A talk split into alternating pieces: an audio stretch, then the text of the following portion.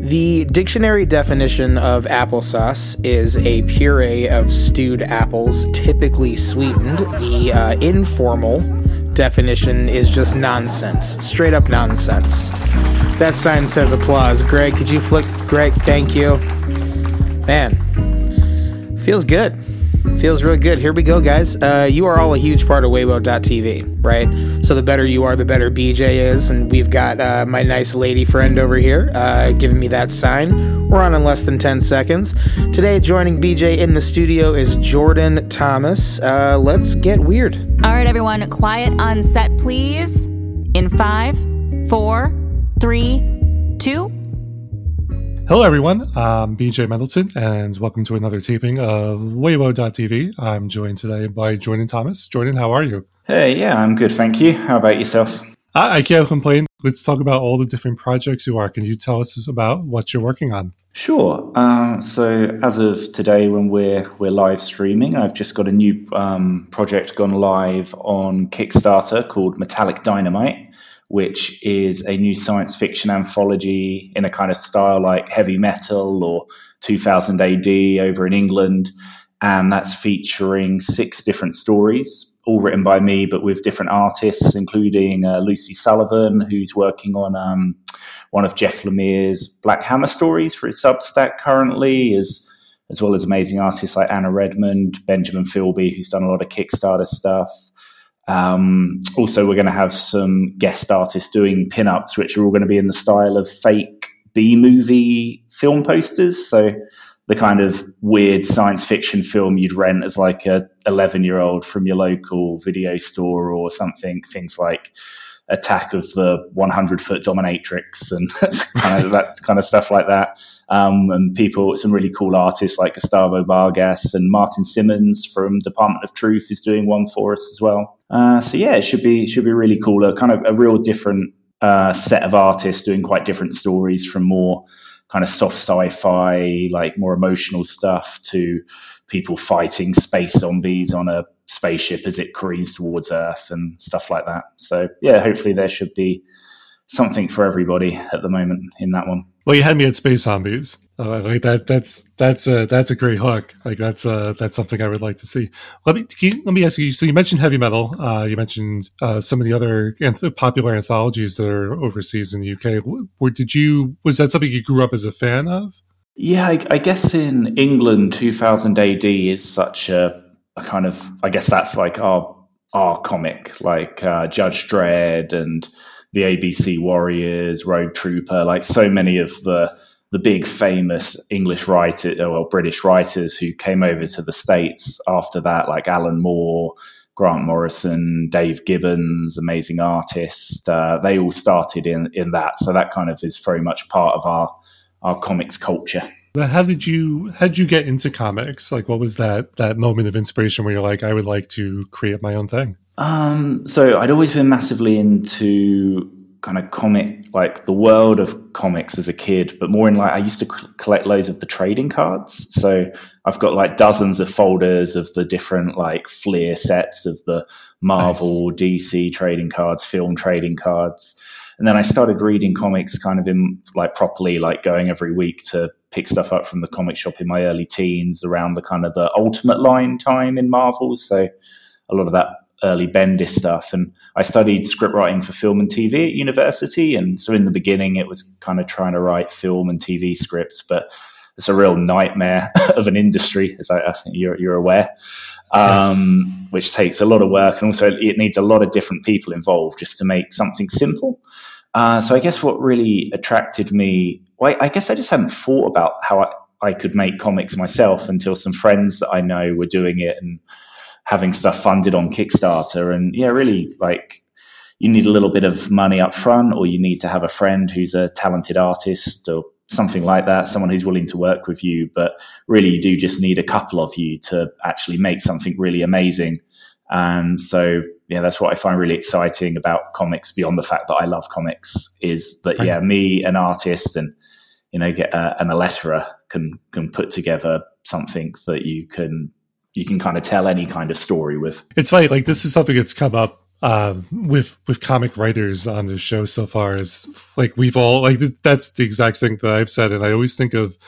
Uh, have you seen this web comic where it's like they're at a comic convention, it's the writer and artist of a popular series, and someone says to the writer, "What do you like about comics as a medium?" And the writer thinks, the writer says, "Well, I, I could just write and think up everything I want. The artist draws it, and the next panel is the artist."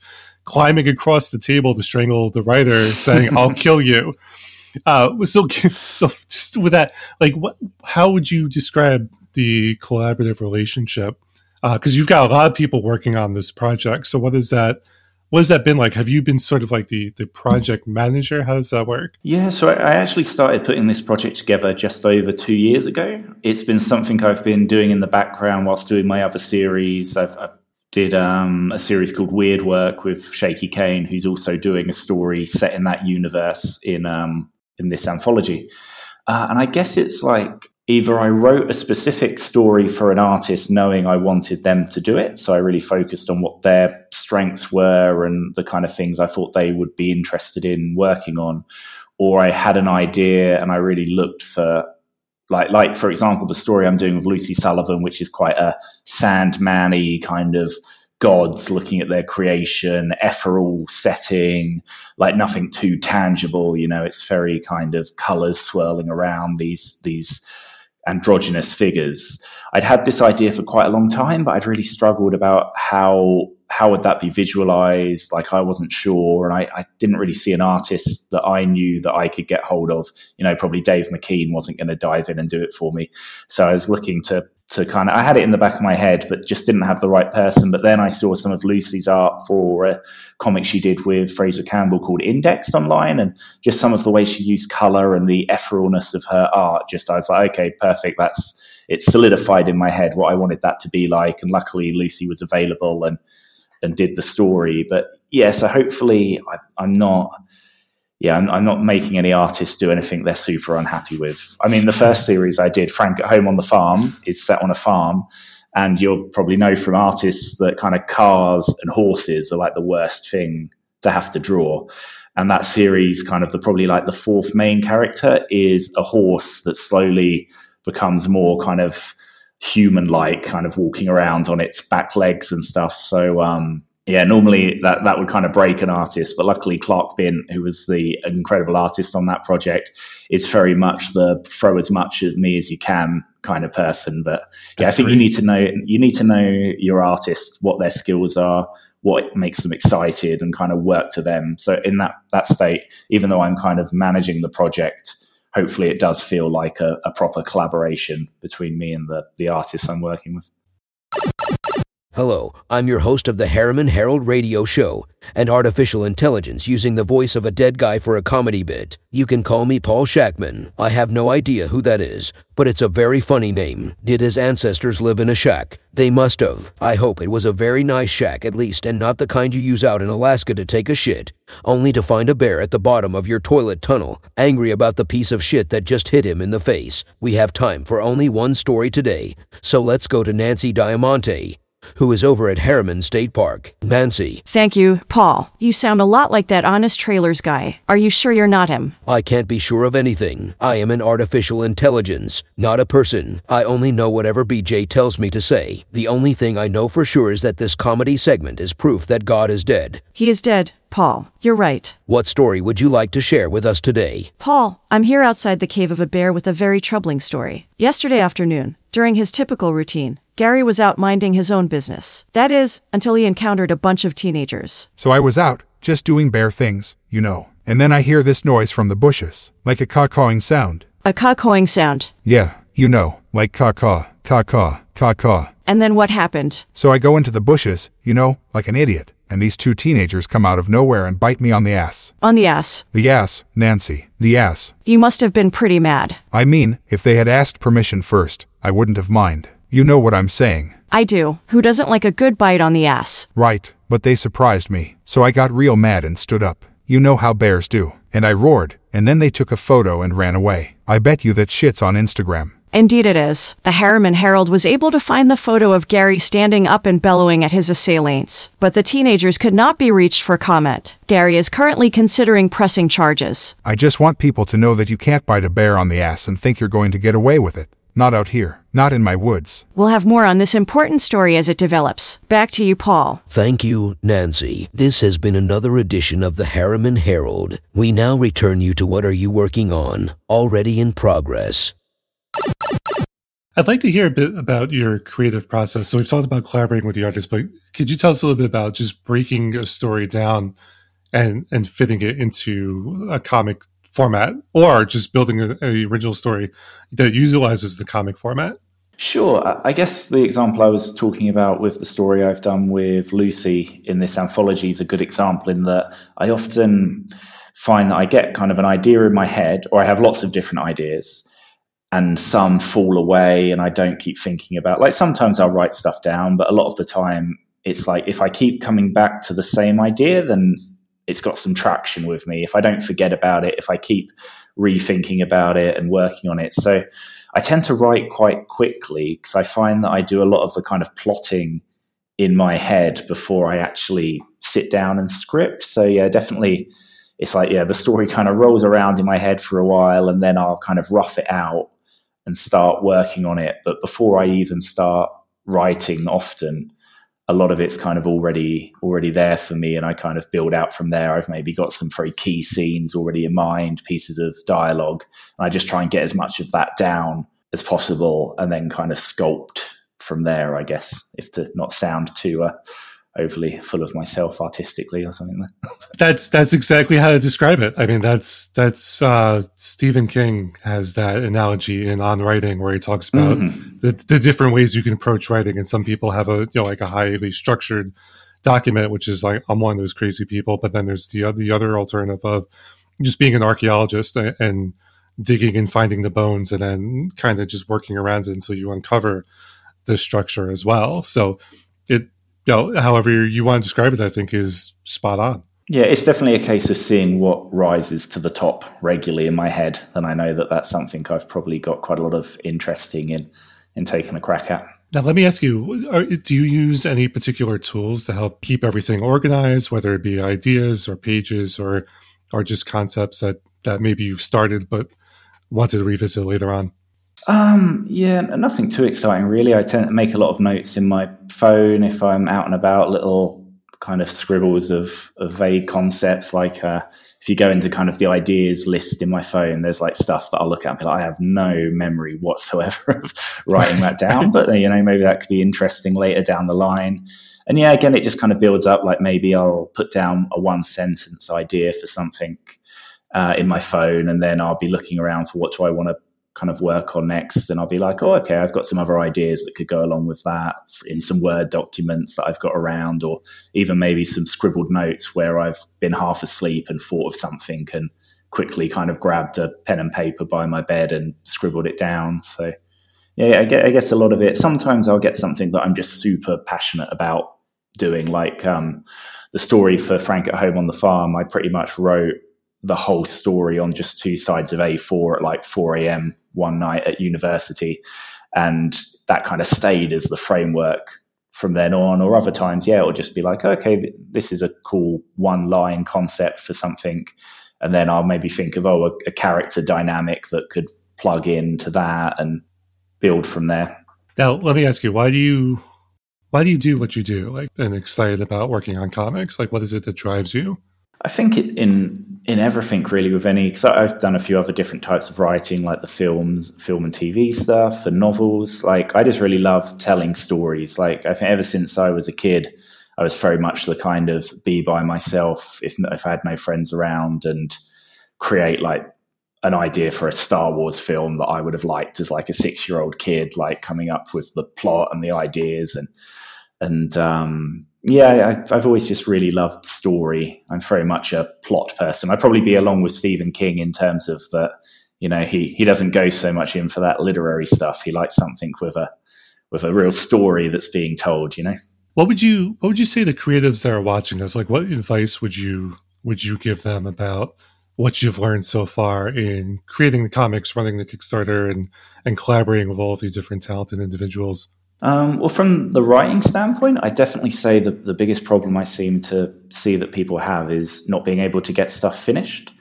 And I'd always say that like something written down that's bad is better than something that's really good in your head that you never write down. You're better off getting it down on typed up or on paper and improving it from there as opposed to kind of constantly wanting to wait till you feel like it's perfect. Like, especially in comics, you know, comics is a medium where every month there's a new well every month there's a new 20 batman comics or, or whatever but like it's not really a medium designed in the same way as maybe novels of like you know spend years on this one idea and work and work and work. Like it's about kind of failing and getting better and going again you know? Like keep you should get better every single time. So the more you write the more you do the better. Uh, in terms of collaboration i guess it's it's understanding your artists. Like I've worked with a lot of different types of artists, and some of them they want quite a clear script, and others they just want the general idea of what needs to happen on the page and what dialogue's going to be in there, and to have the freedom to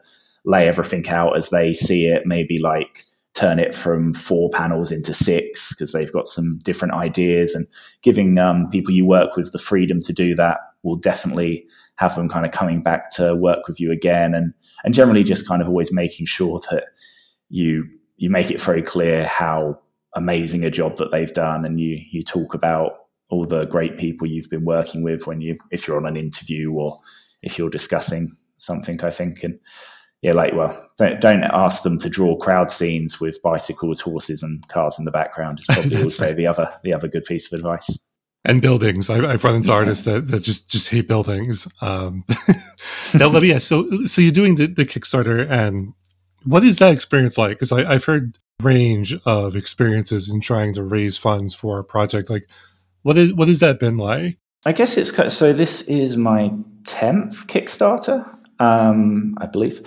and yeah, I guess at the beginning it's definitely more of a slog and you're kind of there you've got like a target which is probably like 2000 pounds short of what you actually need to even break even. So people see that you're like 120% funded and they're like oh great you've made all this profit. You're like no. That's like the target was like the minimum i could make to not like have to like go back and live with my mum. Now we're moving towards kind of eating well kind of. Um, so, so yeah, at the beginning it can be a bit scary, and you're really trying to kind of scrap for every every backer you can get as, as you kind of prove yourself to be like reliable and deliver stuff that people like. And I think that with I'd say really important is making sure you get stuff to people on time and to the quality that you talk about. Like you're much better off if you're starting a Kickstarter campaign or a or Zoop or Indiegogo or whatever um, platform you're using to give yourself a couple of extra months leeway on when you deliver those rewards. Like I'd, I'd, say you're much better off surprising people positively that it gets to them early than you are to being kind of four, five, six months late, which I think can leave quite a bad taste for people and can kind of maybe put them off backing you again because now like um, on my first campaigns it was kind of around 160 200 people backing it. Now it tends to be around the 500 people mark and normally i can get something with a kind of 4000 to 5000 pounds target funded within about 24 hours when i when i launch it. But you, you need to put a lot of effort into the pre-marketing. They've got the sign up pages now which are really useful you know dive back into your old projects and make sure you've you've done as much as you can to let people who've bought yourself your stuff before know that you've got something new coming out. And i guess generally just kind of be a genuine decent person. Like when you kind of like say thank you to people be appreciative that you know they're putting money into your creations. Um, and and yeah, and just kind of help other people. You know, there's lots of other people trying to do this, share other people's campaigns. That stuff like like you're doing, BJ, like is really cool and shows that you care about the wider community of people making stuff. Like I think the people who are very just focused on themselves and what can they get out of a situation, what who can help them. That sh- over time that will come back and bite you. Like the more genuinely nice and generous you are with your own support, then you'll find that comes back around. I think. Yeah, I mean, I, have I've said this a long time ago, but the golden rule of the internet is don't be a dick. like it's just, uh, but I'm glad I'm glad you articulated that because I think people don't realize how important like those little things are, those little touches between people. It's very easy to just kind of ask for something and then uh, be very transactional on the internet. If you can give someone a shout out within your network that you feel like could use the attention and use the spotlight, who who would it be? Like, who would you love to to tell us about? I think so, so. Someone right now who also has a crowdfunder that's just launched on the Zoop platform is Ahmed Rafat, who's doing Diary of the Astronudes, which is a kind of a uh, isn't naturist. That's the term for, for people who don't like to wear clothes, right? Nud- wait, nudist? nudist? I've heard naturist, uh, but yeah. Nudist, nature. I don't know. Yeah, well, nudists. Are, yeah, I guess they're nudists. Uh, and Ahmed's been spirits. working on this. Yeah, for, definitely free spirited. Ahmed's been working on this for, I feel like I've been seeing Ahmed post uh, his naked characters wandering around in various societal situations for a couple of years. And he's finally kind of putting it out there and putting it out there as a book on a, on a new, newish platform um, so yeah, definitely. Uh, I think uh, go and check out Ahmed's c- campaign. And so, tell us where we can find the Kickstarter, where we can find your stuff on the li- online. How can we follow you? Sure. Uh, so the Kickstarter is called Metallic Dynamite. So, yep, if you either search Metallic Dynamite on Kickstarter, you should find it. So I don't think there's anything else with that name on there right now. Uh, or else um, I'm at Jordan underscore J underscore Thomas on Twitter, where you can get to pretty much everything that I do. My series, Frank at Home on the Farm, is available through Scout Comics, so you can get that from your local comic shop in the in the trade collection, uh, or I think it's going to be available on in bookstores and Amazon come April. So yeah, that's kind of available everywhere. And I'm also ampersand1988 on Instagram, as I'm a big Y the Last Man fan. So uh, yeah, cool. you should you should find out find pretty much everything about me on those places. Can I ask you real quick about your thoughts on the show about Y the Last Man? Sure. Uh, I actually really liked it in the end. Uh, it took a little bit of getting used to.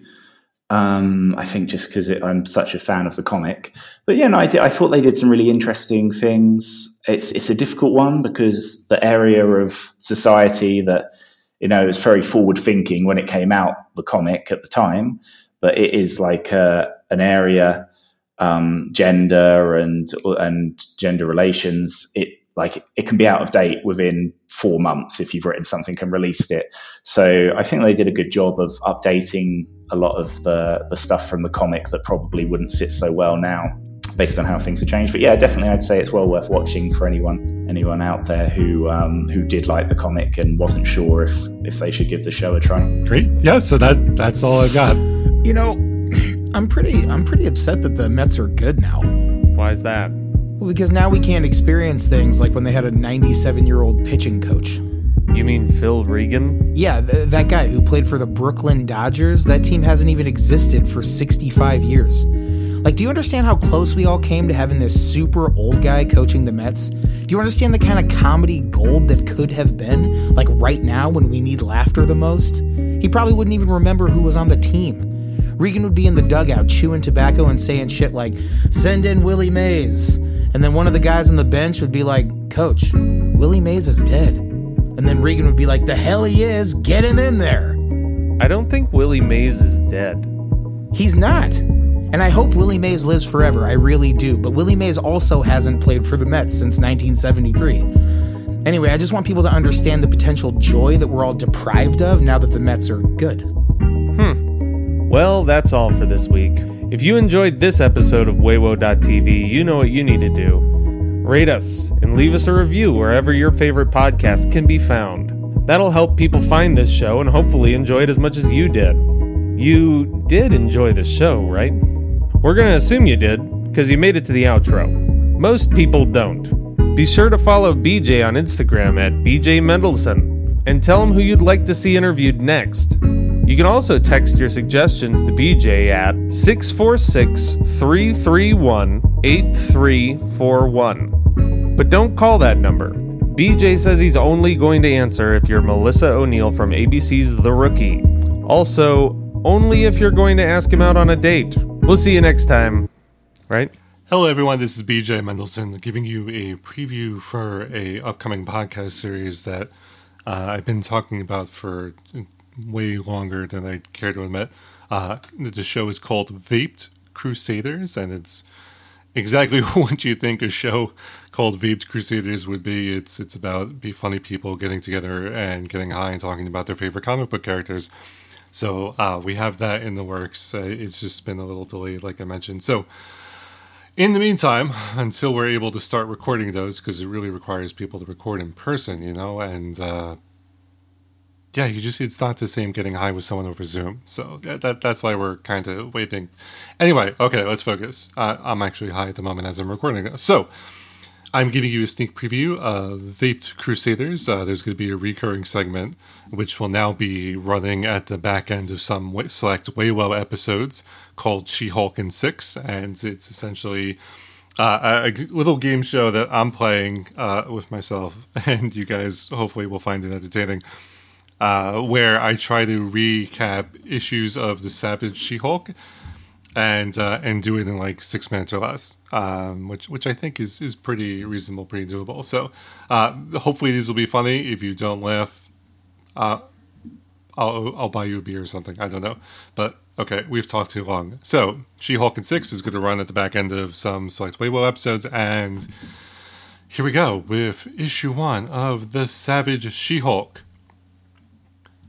Bruce Banner needs to confide in someone, which brings him to Los Angeles in the legal offices of his cousin, Jennifer Walters. They were once close, but Jennifer hadn't seen Bruce since he quit med school to become a nuclear physicist.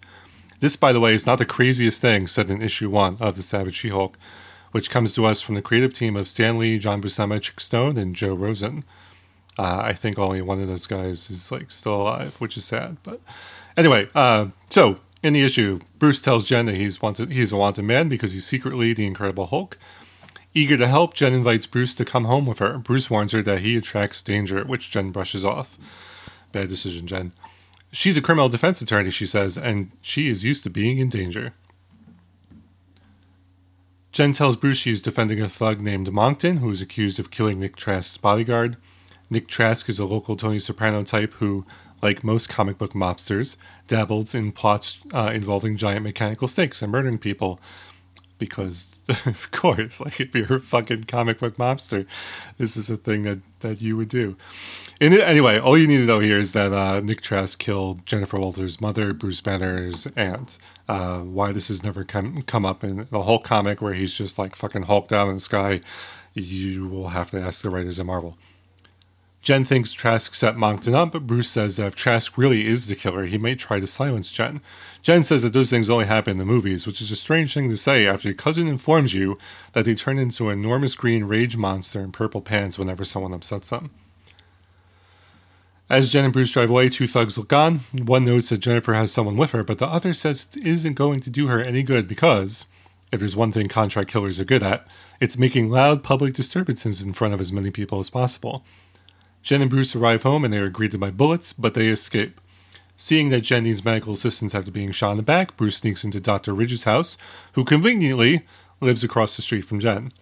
With no time to waste, Bruce does, Bruce does an emergency blood transfusion of Jen using his blood. After Jen wakes up, Bruce calls the police to report what happened and is promptly arrested, surprise, surprise, by the LAPD. You go get him, boys. At the station, Bruce freaks out, leading the Hulk to appear and smash a giant hole through the police station's wall. He is never seen again, at least. Not in the pages of this comic book series. Anyway, back to the hospital, Jen says her skin and bones are tingling, but figures that is just the medicine. She starts to think that she should have listened to Bruce about Trask. Just then, three men dressed like doctors enter Jen's room, but she doesn't recognize any of them. One of them pours chloroform onto a rag and says to Jen, Hey, does this. I knew I wasn't able to get, to get through that. Uh, fuck. I, I just knew. Like, I knew the joke was coming. Hold on. Here, I'm to light up. Here.